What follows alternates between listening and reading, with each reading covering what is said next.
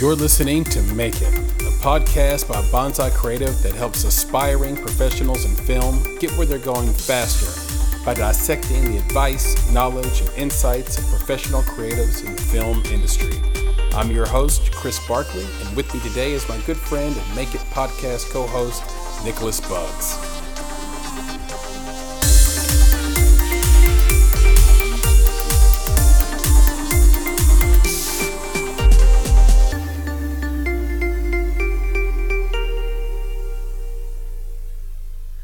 Hello, Chris here with another episode of the Make It Podcast. And this is an Indie Talk week, and that means I'm here with my good friend and co-founder, Nicholas Bugs.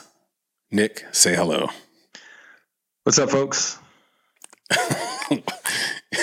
was that like fake enthusiasm for this Indie Talk? What was that? No, man. You got to get hyped up for these conversations, man. Okay. Like, I'll admit, today was long.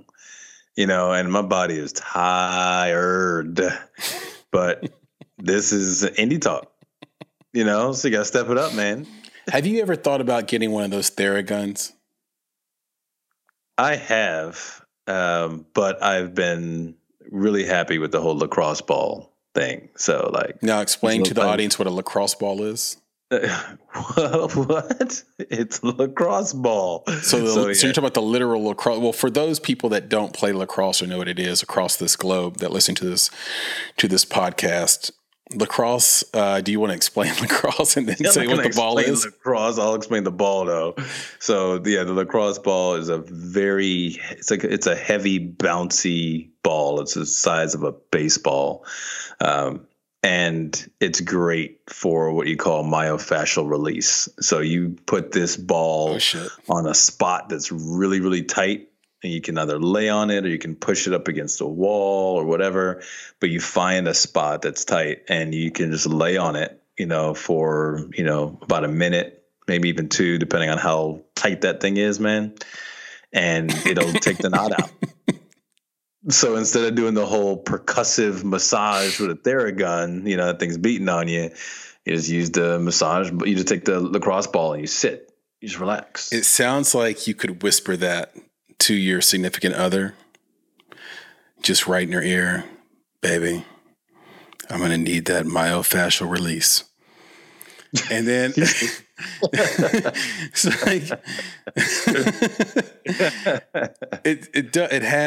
it has a sexual nature to it, even though it's not sexual at all. I don't know why. It's a myofascial release. Yeah, I went to a chiropractor. Was it last year? I think it was. And yeah, it was funny because she got on my back. You know, like climbed up on me. She gave you a myofascial release. Oh, dude, exactly. But she hit me with that Theragun, man. And it was funny because, you know, I had a major injury and, you know, she hit me with this Theragun and I feel it. And she's like, does this hurt? I'm like, no, it kind of tickles. She's like, it tickles? It's like, yeah, it tickles. She's like, it's the first time I've heard that. I'm like, is it not doing what it's supposed to do? I laid there and kept going. And I was like, okay. I mean, is it cheating if someone else gives you a myofascial release? Listen to you. I don't even know if I'm pronouncing that right.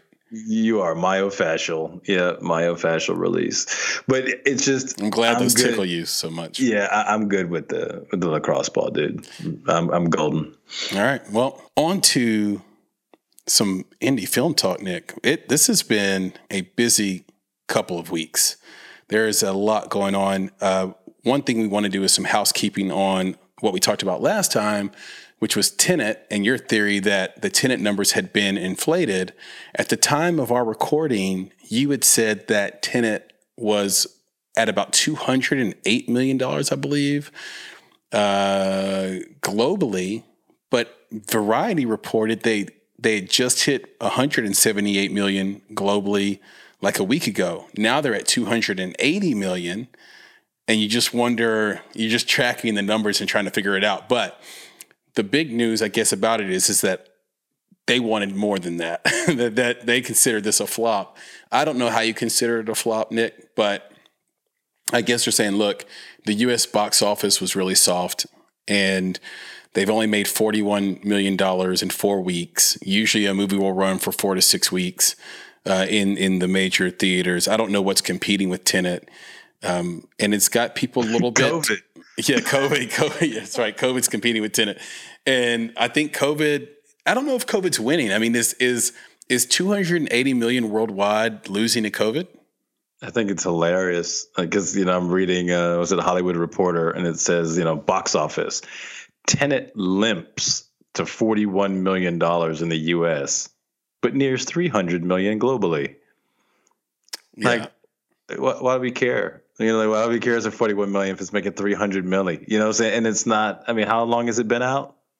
4 weeks. Right. And you made $300 million. Well, they spent so much money on the movie. I think they have to make $1 billion.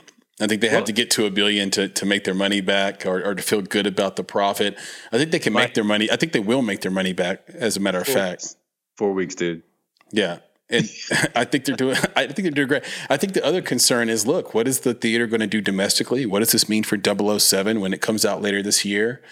And there are people that really believe that, hey, the distribution market has left theaters. And I don't think that's true. I just think that they're going where the viewers are, similar to how cable TV has chased its viewers to the OTT, to the, the Apple TVs, Rokus, and Amazon Fire Sticks of the world.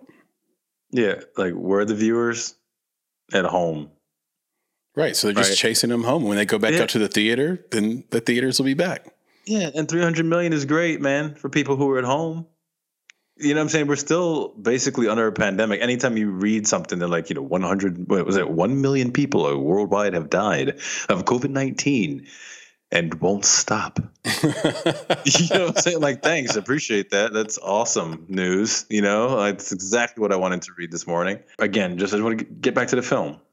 300 million, 4 weeks. It's doing, in the pandemic, it's doing pretty darn well. I totally agree. And I'm not sure what these people were expecting. $1 billion. That's the part. Yeah, well, why? Why now? I mean, they should be happy that this thing breaks even in a pandemic, to be honest, right? Because you can do all the marketing and stuff that you want. People are still at home. Right. It doesn't matter. I mean, you can flood them with the stuff. If they're not comfortable with leaving their houses, it doesn't matter how good your marketing is. So you were only going to hit the people who were ready to come out of their houses anyway. Like, that's the thing. It's like, I think they had to understand, hopefully they're understanding now, that it isn't these films that are drawing people out of their homes, right? Something else has to draw people out of their homes, and then they're going to potentially go see a movie. That's a wonderful point. A tenant is not drawing them out. Something else is. So anyway, I just look at it. I'm like, yeah, this is, they made the money. But back to my point earlier, though, about, are the numbers padded or whatever? I think that there is a potentially still some of that's in there. That's just like, and if it's not doing well here, maybe other countries are trying to get people back out there. Saying, it's one of those where you say, hey, look how many people went to see the movie, and there's been no COVID outbreak. Yeah, right, exactly. And it reminds me of, this sort of care about the domestic market. And look, obviously I want movie theaters to do well here in the U.S., but it reminds me of sort of the idea versus the reality. So the reality is that 60+% of the global box office is outside of the U.S. Right. But the perception and the story we get told is that without the U.S. film market, film just can't exist. Like, it's just, the machine isn't there. All the top executives, all the experience, all the studios are here. And it reminds me of the comparison between LA and, let's say, Toronto or Georgia, right? Where we can't imagine a world where Hollywood isn't the primary player in filmmaking, but they haven't been the primary player in filmmaking for like 5 years. Right. Most of these movies come out of Canada and they come out of Georgia. So, the reality of it isn't as sexy as the story. Like, nobody wants to hear about, what you shot in Ontario or Toronto or whatever, or Atlanta. They want to hear that they did this all in Tinseltown. So that could be part of it too. And that's why you have to kind of pad the numbers maybe to, I guess, give the perception that the movie's going to be okay and that there's good faith. It's a good faith thing, even if it's, you don't want to be caught being dishonest, I should say, but it's like, if you're a theater, you want these numbers to be as high as possible. Like you're throwing in all the numbers you can possibly throw in to get that number high so that 007 doesn't pull out and other blockbusters don't pull out at the last minute and chase viewers to the Apple TV or the Roku or the Amazon Fire Stick. You know what I mean? Right. Yeah. So, if I wanted to get people back to the theaters, let's say in my local area, and I had some money to spend, then I could just buy, 300 tickets. Yep. Exactly. I want to talk about a conversation we were having earlier today and expound upon that, because I thought it'd be interesting for this audience to hear. Who is more important, an agent or a manager?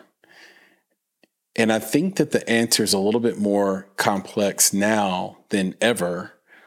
And if you're in independent film, a way that you can level up, and we hear that term, level up, a way you can level up is to get an agent or get a manager or get both.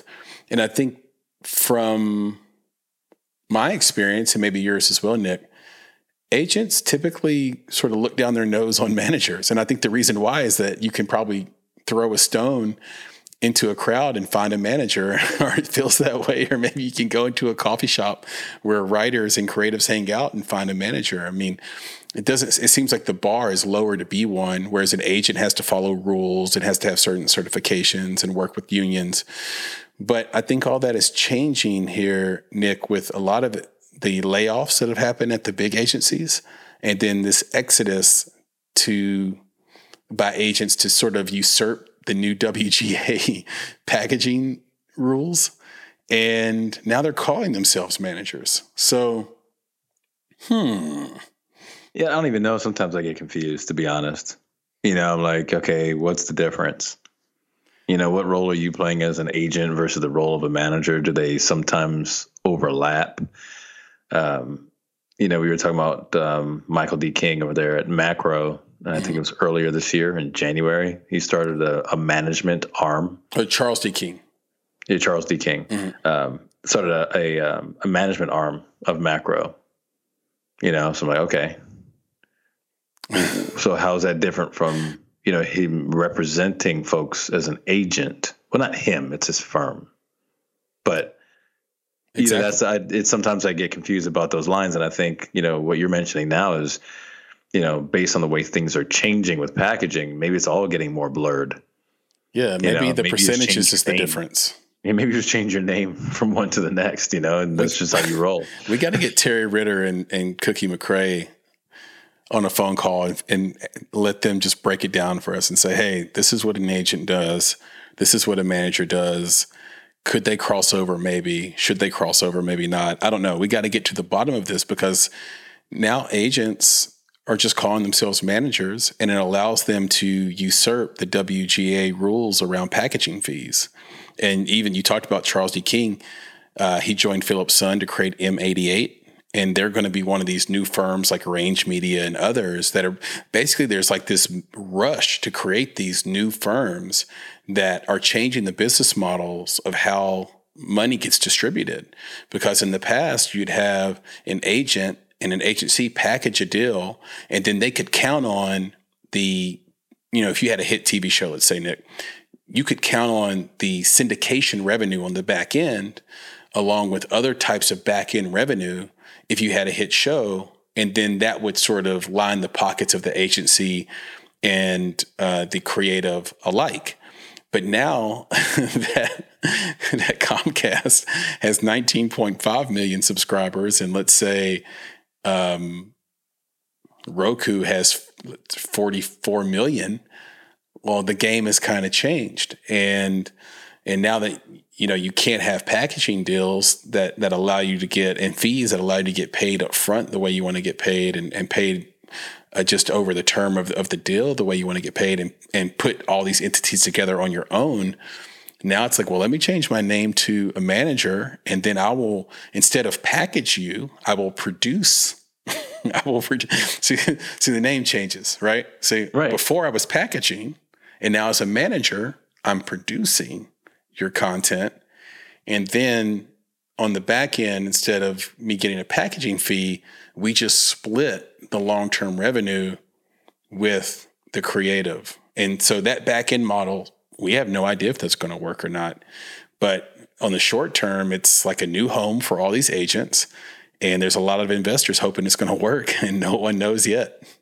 Yeah. And it's funny because I'm, looking at an article from Variety, and it's like, it says Hollywood new leaders, agents and managers. Okay. This was from 2017. Mm-hmm. So I start to go through the list of these folks, and not one of them is listed as a manager. Right. It says their name, right? And then it says their title. It all says agent. Yeah. So that's what I'm saying. That's why I get confused about this stuff, like which is which, and which one do you need and which one don't you? And maybe it is just a matter of, if you took X percent before, you were an agent. Yeah. Right. Now that is out of vogue, right? You are no longer taking that, and therefore you're a manager. So you can do the same thing. You're just not going to get that same amount of money. That's all. Yeah. I'm trying to think so if we had to ask the question and answer it for indie creatives, do you want a manager or do you want an agent? I guess the answer still is you want an agent, even if their title is manager. I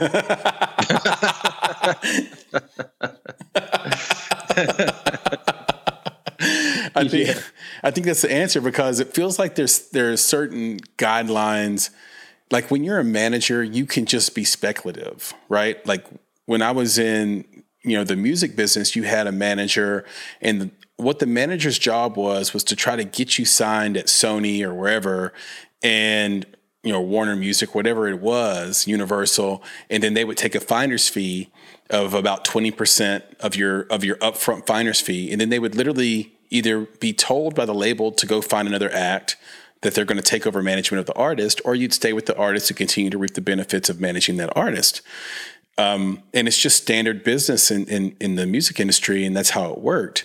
But that's why I don't know if it works the same in film, where, you could be a manager. You could just wake up tomorrow morning and say, I think I'm going to manage musical acts. And then you find an act that you like by going to a bunch of live shows. You have a great sales pitch, and then you work your ass off to help them do demos and do shows and gain an audience. And then you walk them into a label and say, here's my group. And you've already got a contract with the act. And so it's all solidified. But I don't know if that's how, I don't know if you can roll out of bed and say, you know what, I'm going to be an agent. I don't think it works that way. I think you actually have to have some credentials. I think that's the difference. And I think, we should definitely continue the conversations with, as many agents and maybe even managers as possible to find out, the value proposition that they offer to, the creatives out there. Because, I'm actually curious sometimes about, how many of our indie creatives out there have either. Yeah. Right. And an agent or a manager, or are they doing this on their own? What's the landscape look like out there? Well, that's kind of my point. Do they find that they need it or what? That's kind of my point, though. Like, it's like, I feel like if you're an indie creative, and look, this sounds like I'm disparaging managers. I'm not disparaging managers. I think there's a lot of great managers out there. I think there's a lot of managers out there that are kind of on the take, just to be honest, that aren't great managers. But, and you could say the same thing for agents potentially, but I guess what I'm saying is I think if you're an indie filmmaker or creative, you can go get a manager. That's no big deal. Like, you can go get one. Like, you can just ask hey, will you manage me? You just ask your friend, hey, can you manage me? Whereas an agent has to believe in your talent and then sign you as part of their roster. I think that's the big gap. Yeah, so it's like, curious, if you're creative and you don't have an agent, it's probably because you can't get one, or you haven't tried to get one.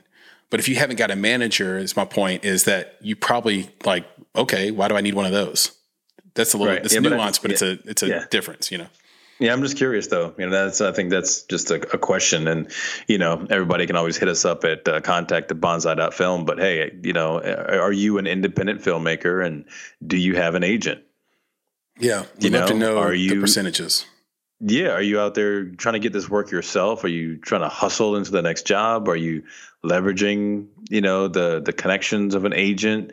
I want to know. You know, I'm very curious because, you know, again, we don't know what the splits are and all that kind of stuff, but I think sometimes in the indie world, you know, folks will avoid something like that for fear of what it might cost. Yeah. Right. Like they might think that there's an upfront cost just to get involved, and maybe there's not. Maybe all that stuff actually comes, you know, through the representation. You get a gig, then the agent gets a portion of that, but upfront, you know, there's nothing to pay out of pocket. If that's the case, then hey, maybe you should be running through an agent.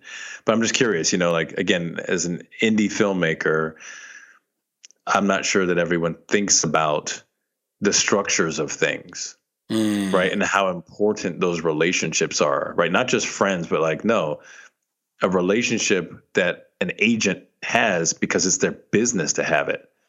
Exactly. Right. Not just some networking event you went to and you're hoping to get a gig, or, you know, you got an actor to come on who happens to have an agent. So you want to talk, you know, it's like, no, are you taking this seriously and taking that next step to get the contacts and the connections that you need to do the next thing you want to do? So just kind of curious, you know, so yeah, if you're listening to this, hey, hit us up, contact@bonsai.film, and let us know if you have an agent, you know, let us know if you don't have an agent. Let us know which agency that you're using, and maybe we can get those folks on the podcast to talk about it. But I'm just curious, like I said, you know, what's it look like out there?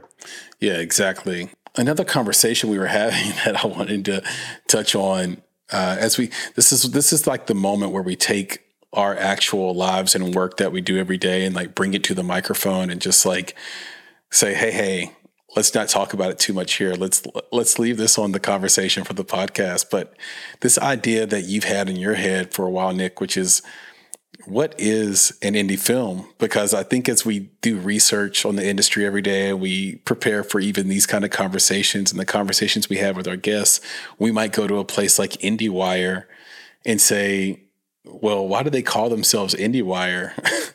Is this like one of these bills that come out of Washington that has a name and then it does the exact opposite of the name? It's like, why is it called IndieWire? And then what is an indie film, and how do we define it? What are your thoughts on that? Catch the audience up with your mindset here, Nick. Yeah, it's just, you know, always with an eye towards, you know, what's the next thing that we can do for the filmmaker, the indie filmmaker? What resources are out there? What benchmarks exist for them? And, you know, I just was doing some research, like you mentioned, you know, looked at IndieWire, right? It has it in its name. And then I go to their site, and it's all the Blockbuster Hollywood talk, right? Like, I don't remember even seeing any article that specifically said independent film. And it's like, okay, if this isn't a resource for them, then what are the resources for them? And then, you know, I go out to Netflix, and, you know, you can get lost in the sea of content that's out there. And, you know, it's hard to find, you know, what we would consider independent content. So I start just going through there, right? Like, okay, let's see what I can find that has an N on it that doesn't appear to have like a superstar on the front cover. Right, on the cover art. So I started going through that stuff. I was like, oh, okay, here's one. And I click on it, and I'm like, okay, well, who wrote it? Right, that's the key for me. It's like, you know, who wrote this thing? How did it get there in the first place? And, you know, you kind of get an education into content creators that are out there and how Netflix is leveraging their communities on their platform. Mm-hmm. So, you know, I found one I think she's done 2 films. Her name is Alice Wu, and she has a film called The Half of It on Netflix. And she's only had 2 movies. The last one was in 2005. I think she'd written it back in 1990. You know, she started it in 1990. That sounds like a classic film story to me. Yeah, she worked for Microsoft, decided that she wanted to write, decided to take screenwriting courses. People she was working with in Microsoft was like, you're so good at this, you should just leave this place and go do that, pursue your dreams, which she did. Gave herself like a 5-year plan. I think at the end of 5 years, I think she'd won a screenwriting competition for this film, Saving Face, and then it was released in 2005. And I just looked at, okay, you know, why did that do so well?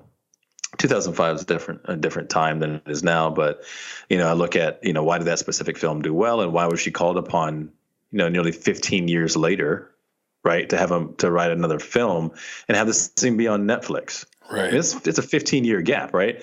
So I read a statement about this film that she said, and she said she has said that she would like the audience to come away from it with this feeling that no matter who they are, whether they are gay or straight or whatever their cultural makeup is, that if there is something that they secretly wanted, whether it's this feeling that they could actually have that great love or whatever it is, that it's never too late to have that. I want them to leave the theater feeling a sense of hope and possibility. Like that, I mean, when you think about that kind of that line, right, that statement about a film and a product, it's not like, oh, what do you want people to take away from it? Oh, it was a really cool love story between John and Jane, and, you know, I want everyone to know love. You know, it's like, it's not generic, you know. Yeah, it's a heck of a why. Yeah, exactly. And she wrote Saving Face basically to talk about her own struggles with her sexual identity, right? And how she came out as a lesbian, right, to her parents.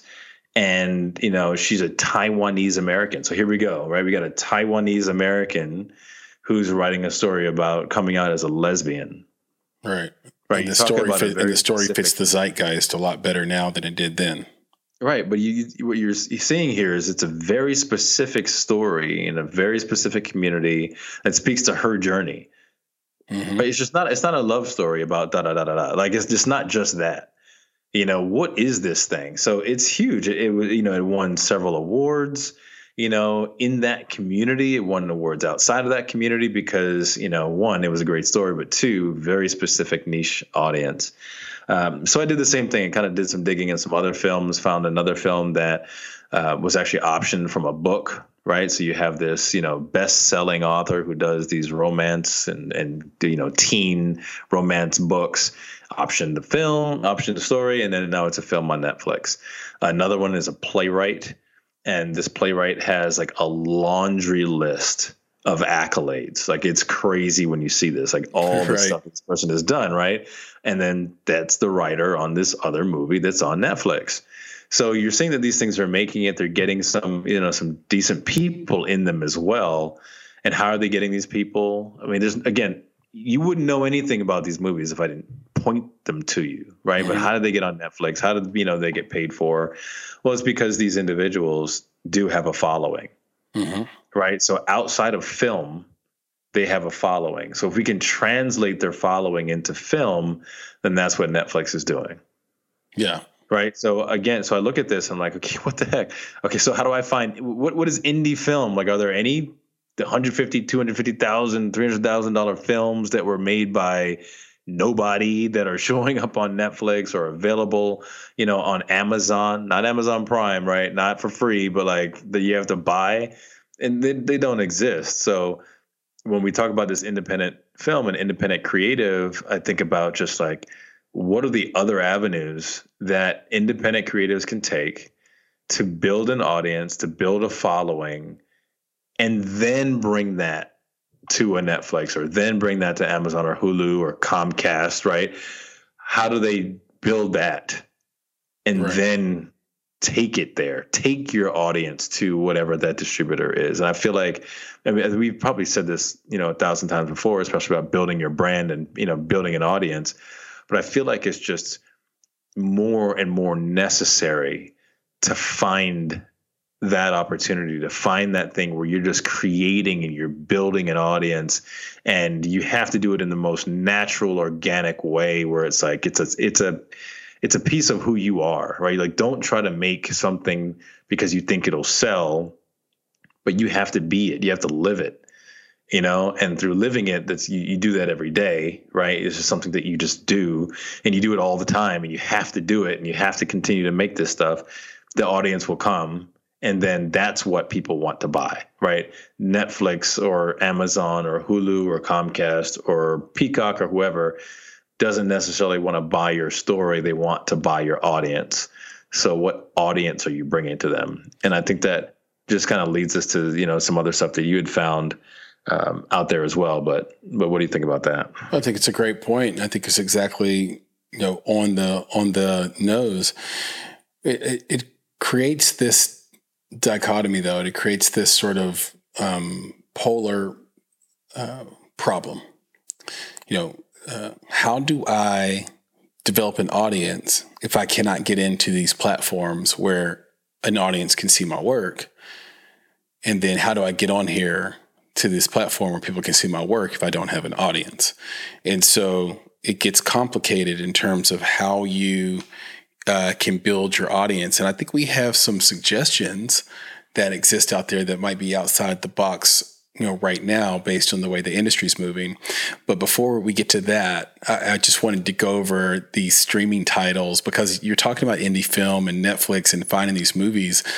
But I still go back to this idea that maybe if you think about a feature film and why it's 90 minutes long, or why it's 120 minutes long, or even longer, that was for and designed for a different era. Kind of like how in music, and we're bringing up music again, but you know, everyone knows that, or for the most part, people that love music know that songs that came out in the 50s and 60s were about 2 minutes long. You know, it wasn't that long, and that was designed to be based on how radio worked back then. And then songs started getting longer, 4 minutes long, 5 minutes long as a radio song. And then as albums started coming out, and before, those songs were much shorter. Why? Because they were selling them on these 45s, right? And these tiny records, and you couldn't fit, you know, three songs on there if they were all going to be 5 minutes long. So you had to make the song shorter. And so for the same reason, we have movies that are 2 hours long, more based on the way people were spending their time. You know, it was a night out, so you needed to fill up the gap of the evening so that when you came back, you could go to sleep. And that was the night. You spent the night at the theater. Now we have a whole different world where people want short, quick bites of entertainment. They want to go through the different streaming channels and have a variety of entertainment resources and options. And I think you're going to start seeing feature films, or this idea of a feature film that's going to be an hour and 15 minutes long. And that's going to be the new spec script. It's like, tell me a whole story in an hour and 15 minutes tops, because they want to compete with shows. And if you look at the rankings in August across streamers, the number one show across all streamers was the Umbrella Academy. 20% of the audience watched a show. And there are movies in there like Project Power that had Jamie Foxx in it. And you have Hambledon coming in third, which is a play, not really a movie. So it's like a phenomenon. And then you see shows like The Office, like staying steady. And Netflix is going to enjoy that until January. And then you have The World's Toughest Race on Amazon, for example, or World's Most Wanted on Netflix. And you have Flora's Lava and just like all these shows. Yeah, the show Hannah on Amazon is huge. And it was, I think, the fourth watched show on all of streaming in July. So when you look at that, you say, okay, the world likes shows. They want to keep going.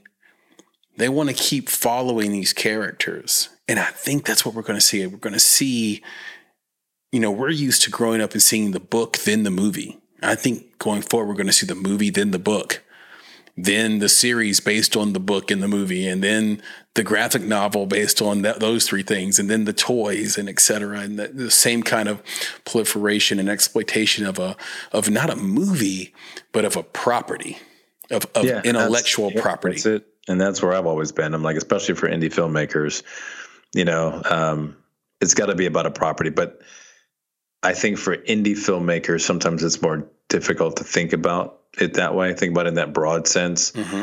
And here's why I think the case is that even though they might believe in their story, as in like, oh, this is going to, this, you know, it's so nuanced and cool and innovative and I'm doing all these things, they're actually not really passionate about the content.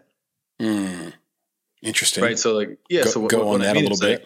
Yes. So what I mean is like, if you're passionate, let's say you make a, let's say it's a horror film. You make a horror film because you think, you know, horror films will sell because every, you know, the horror audience out there is just, they're eager. Like they'll eat up everything that you make. You know, if it's a horror film, they're going to watch it. If it sucks, it doesn't matter. They'll just tell everybody it sucks because that's what they do. They're like aficionados out there, right? They'll just devour this content. And then you'll put a movie out there and that'll be it, because your point was to try to make some money. Your point was try to hit a genre that, you know, generally does well because there's so many, you know. Yeah, and helps you build an audience. Exactly. But that's where you end, or you do something that is, you try to do something that's super novel. You come up with some, you know, some way to tell your story that has never been done before. It breaks every rule and it fails because it breaks every rule, but you think it's the coolest thing because it breaks every rule and no one's done it like this before, but you're not, you did it because you're excited about breaking rules, not because of the story, right? Mm-hmm. Or what it means to you. So again, you did the horror thing because you thought it could sell. You did the breaking rules thing because you thought it was unique and novel and would get you a deal, but you weren't passionate about it. When someone writes a story about, you know, their sister having cancer, right? And what they went through for 4 years to help her overcome it, and how it broke their family apart and their parents got a divorce and they lived through that. They're going to write, they're going to do behind the scenes stuff. They're going to write, you know, blog posts about cancer.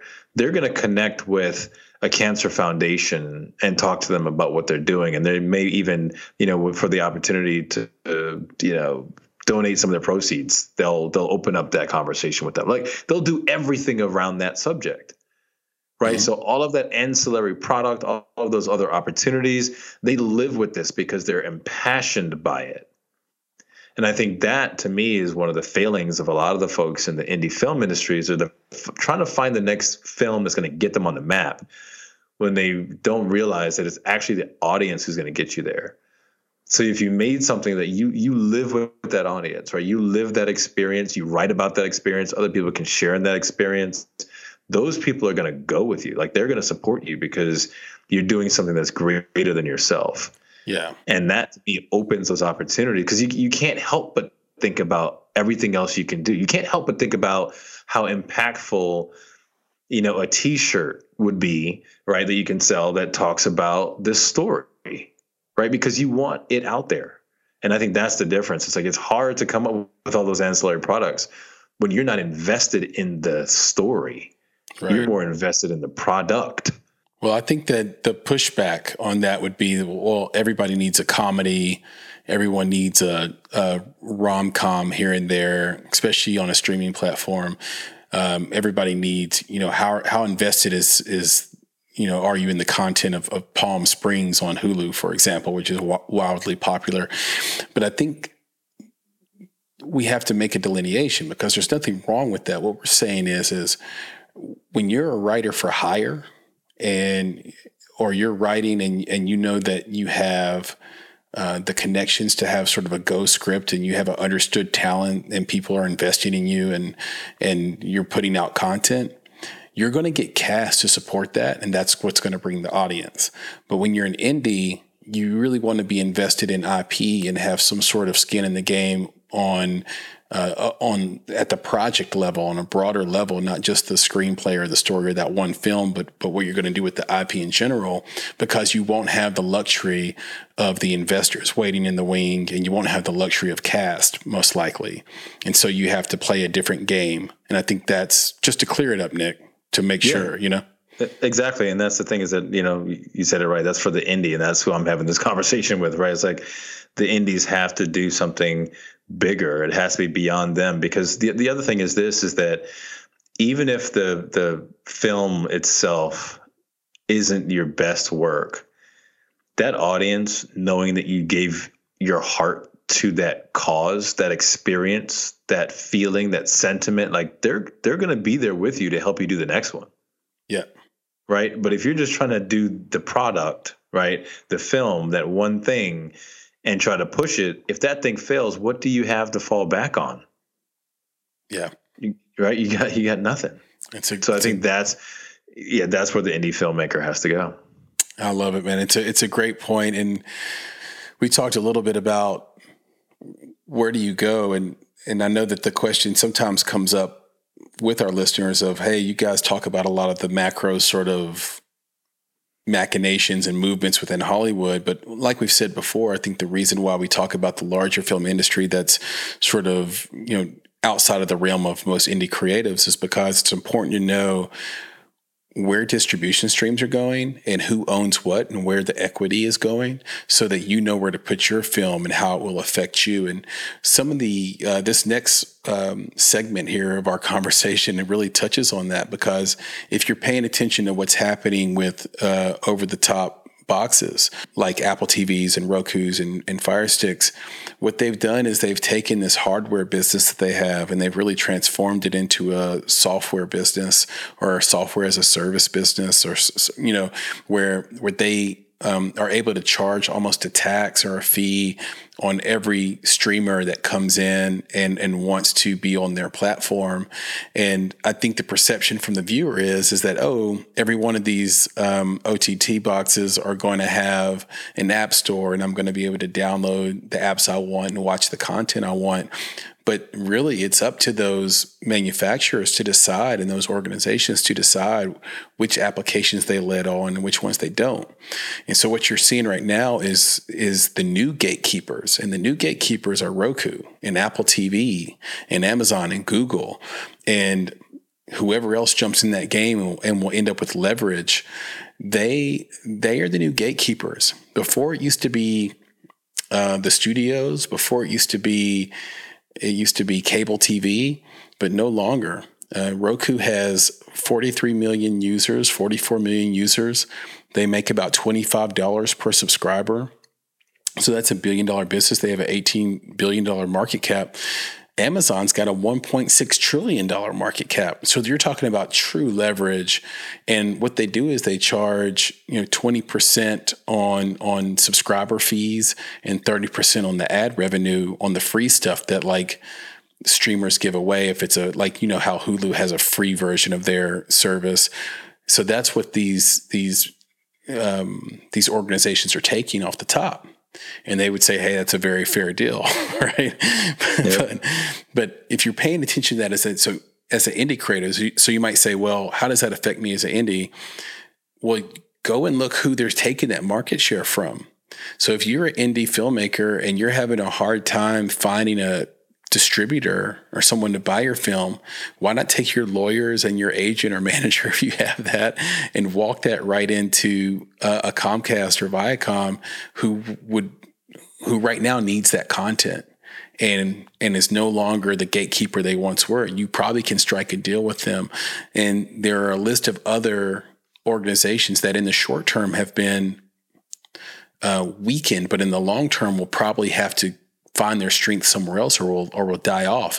So there's this small window, maybe between now and the next 2 or 3 years, where you can walk up to an organization and pitch to an organization that before would be a major gatekeeper and would shut you down and you wouldn't have access to. You will now have access to them. So that's certainly something I would think about. And that just comes from following the movement and trends of this industry, Nick. Yeah, I mean, it's crazy. There's like an almost an ebb and flow, right? There's a shifting all the time. And I think, the times that we're in right now have forced a testing and of the environment, like what works, what doesn't. People who find out what works capitalize, double down on that. Some people aren't agile enough to shift into that, into a new business or into a new market. So, yeah, I think there's going to be a lot of changing going on. I think that even Roku, there's probably tons of opportunities there because, you can basically create your own Roku channel, mm-hmm. right? Exactly. So, you could stream your own stuff potentially on Roku and charge people to watch it there. That's the fifth wave we talk about, is where everybody has their own channel. Everybody has their own distribution wing. Each individual can have one, and each individual will have one. And in a way, we already have that, because you have your own Instagram account, you have your own Twitter account, you have your own Snapchat, you have your own TikTok, etc. And it's your job to promote that channel and whatever content you push through it. But now you'll be able to do that in a major way through these set-top boxes like a Roku. And by the way, if you're an indie distributor, time to get with it as well and find these new avenues by which to sell your films to. But how many subscribers do they have? Closing in on 44 million. There's a lot of people with Roku, right? So yeah. I think as people start to realize that there's these other opportunities, there's other avenues for them to distribute their stuff. And like I said, you have the potential to create your own channel, right? So imagine the same thing in the Netflix world, right? So many subscribers to Netflix, but hey, look, I can create my own channel on Netflix. Wow. That would be great, because everybody has Netflix. Well, everybody has Roku. Right. So like, go with that same model, that same mindset. And if you can get it on Roku, either on an existing channel, there's tons of channels. So that would be, like you just said, get it in front of Comcast. Well, there's a ton of channels on Roku. Yep. What if you could sell to one of those people who has their own channel, right? Get it on there, do some profit sharing with them. Maybe you should look into creating your own channel if you're going to create content, right? You can't have a channel that's got your one feature film on it. Yeah, well, that's true. You can, but you probably should. And then you go out and find other feature films to get on your channel, or it's going to be fascinating to see how people take advantage of this stuff. And it's easy to talk about Netflix, and we talk about it a lot because it's unusual how successful they were and how lucky they got to actually beat Blockbuster, which happened due to Blockbuster's arrogance. And there's a lot of great business stories that you can, and literature out there, you can read about how that all went down. Blockbuster actually had a perfect opportunity to buy Netflix, and they were like, nah, we're good. Right. And they just couldn't see the writing on the wall. But what's really interesting is you talk about Roku and all these companies that started around the same time. When Roku started, Nick, they only played Netflix. That's the only app they had. And now you look at them, and they are about to hit a tipping point that's going to give them leverage forever, it feels like. And you look at other companies like Wattpad. Wattpad started in 2007, 2008-ish. And it was just this little social platform for writers. And now it has 80 million users. So these are the companies that all started around the same time. YouTube's in there too.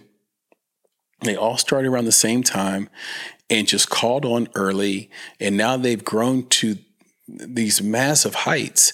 And YouTube itself is just such a phenomenon, by the way, and we don't talk about it enough. Well, that's for another episode. But you think about Wattpad, which people, I'd say a lot of people aren't even consciously aware exists, but it has 80 million users globally. They just started Wattpad Studios. They will sell your book if you write a book. And the coolest thing about it, so this is how I think indie filmmakers can get an edge here.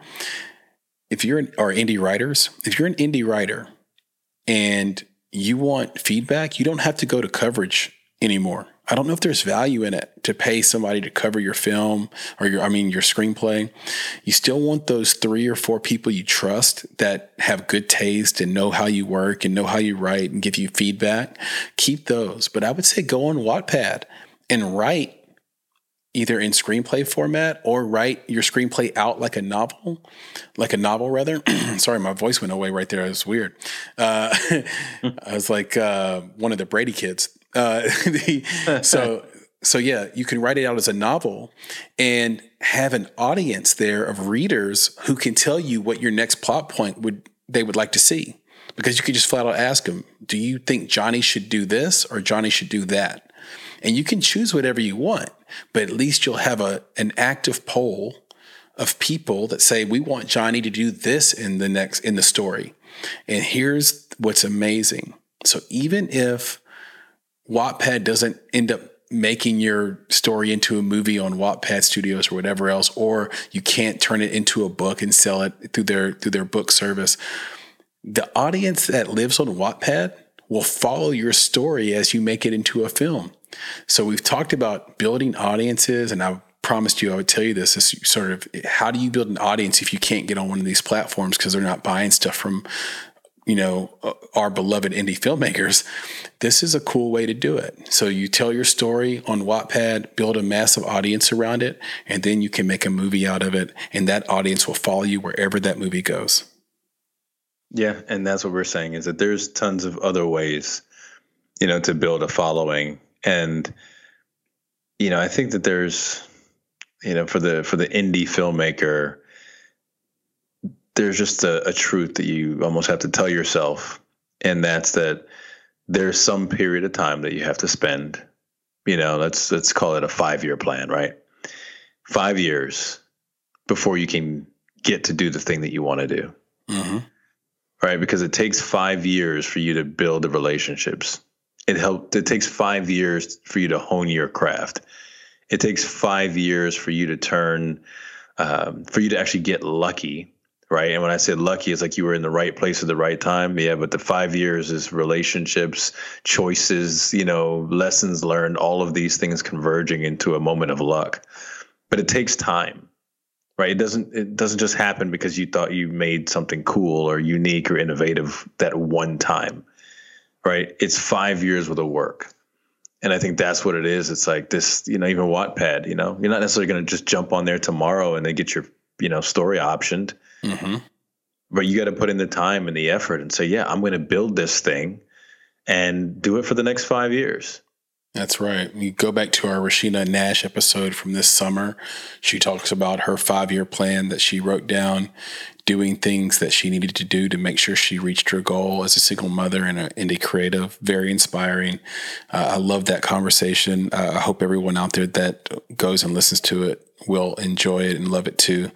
But it's a great point, Nick. And speaking of great, this was a great conversation. I thoroughly enjoyed it. Yeah, man. Always, dude. And we're always trying to find these ways for the indie creative to come out on top, right? It's like there's so much of this Hollywood content that's flooding right now. And I feel like the indie stuff is almost hidden. Mm-hmm. So I'm happy to continue to do this, and I'm really excited to basically learn more about what's happening in the industry so that we can help our creatives and, introduce them to things like Wattpad and having their own Roku channels, or even, calling someone who has a Roku channel and saying, hey, I like the stuff that you're doing on there. My content really would fit with what you're doing. And then talk about what that distribution model would look like. Absolutely. Speaking of helping our indie creatives out there, we're trying our best to help, and here's a couple of things. We have our film investment series for those who are looking to be private equity investors in independent film. Those come out every Sunday. We also have our mistakes in the making. So if you have a mistake you've made as a creative and you want to share it with us, please do send us a 5-minute, can be as long as 15 minutes, but as short as 5 minutes, audio file. Just about any kind of file type will work. We'll convert it. Send that to contact@bonsai.film, and we would love to post your mistake in the making. This would be some mistake you've made in your career that actually taught you a lesson that helped you become better. And we want to put these out so filmmakers that hear this can hear that maybe and skip that mistake and leapfrog that mistake and have a clearer path to success. As mentioned, if you have questions, concerns, feedback, please email us at the same address, contact@bonsai.film. We'll get right back to you there. We're also on social media, on Instagram and on Twitter @_Bonsai Creative. You can find us on Facebook by searching for Bonsai Creative. You can reach out to me directly on Twitter @FlameInYourHeart.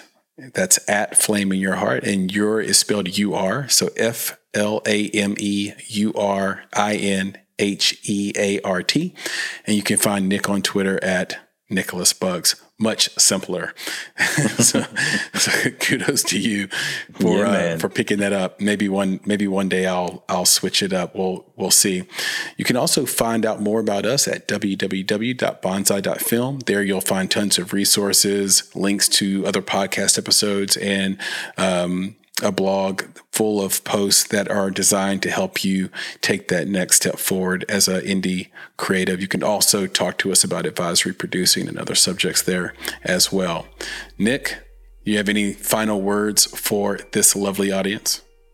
Yeah, man. As always, be better, be creative, be engaged. And thank you for listening. Nick, I'll talk to you soon. Yes, sir. You take it easy, man. You too, brother. Get some rest. I will do my best after your myofascial release. There you go. Fascial, man. I don't like this. Fascial. Myofascial release. There you go. Myofascial. All right. Release. All right, man. You take it easy. Peace. Laters. Later. You've been listening to the Make It Podcast. To find more information about this week's topics, including links to relevant blog posts, projects, and indie creatives, please visit our website at www.bonsai.film. If you haven't already, you can join our podcast community on Apple Podcasts or the podcast app of your choice by searching for Make It Bonsai Creative, and the show will pop right up. You can follow us on Instagram and Twitter at _Bonsai Creative and Facebook by searching for Bonsai Creative. And of course, if you're looking to take a big step towards your filmmaking success, go to www.bonsai.film and click on Book Us to schedule a free discovery meeting and needs assessment. You have everything to gain. Until next time, be better, be creative, be engaged, and thank you for listening.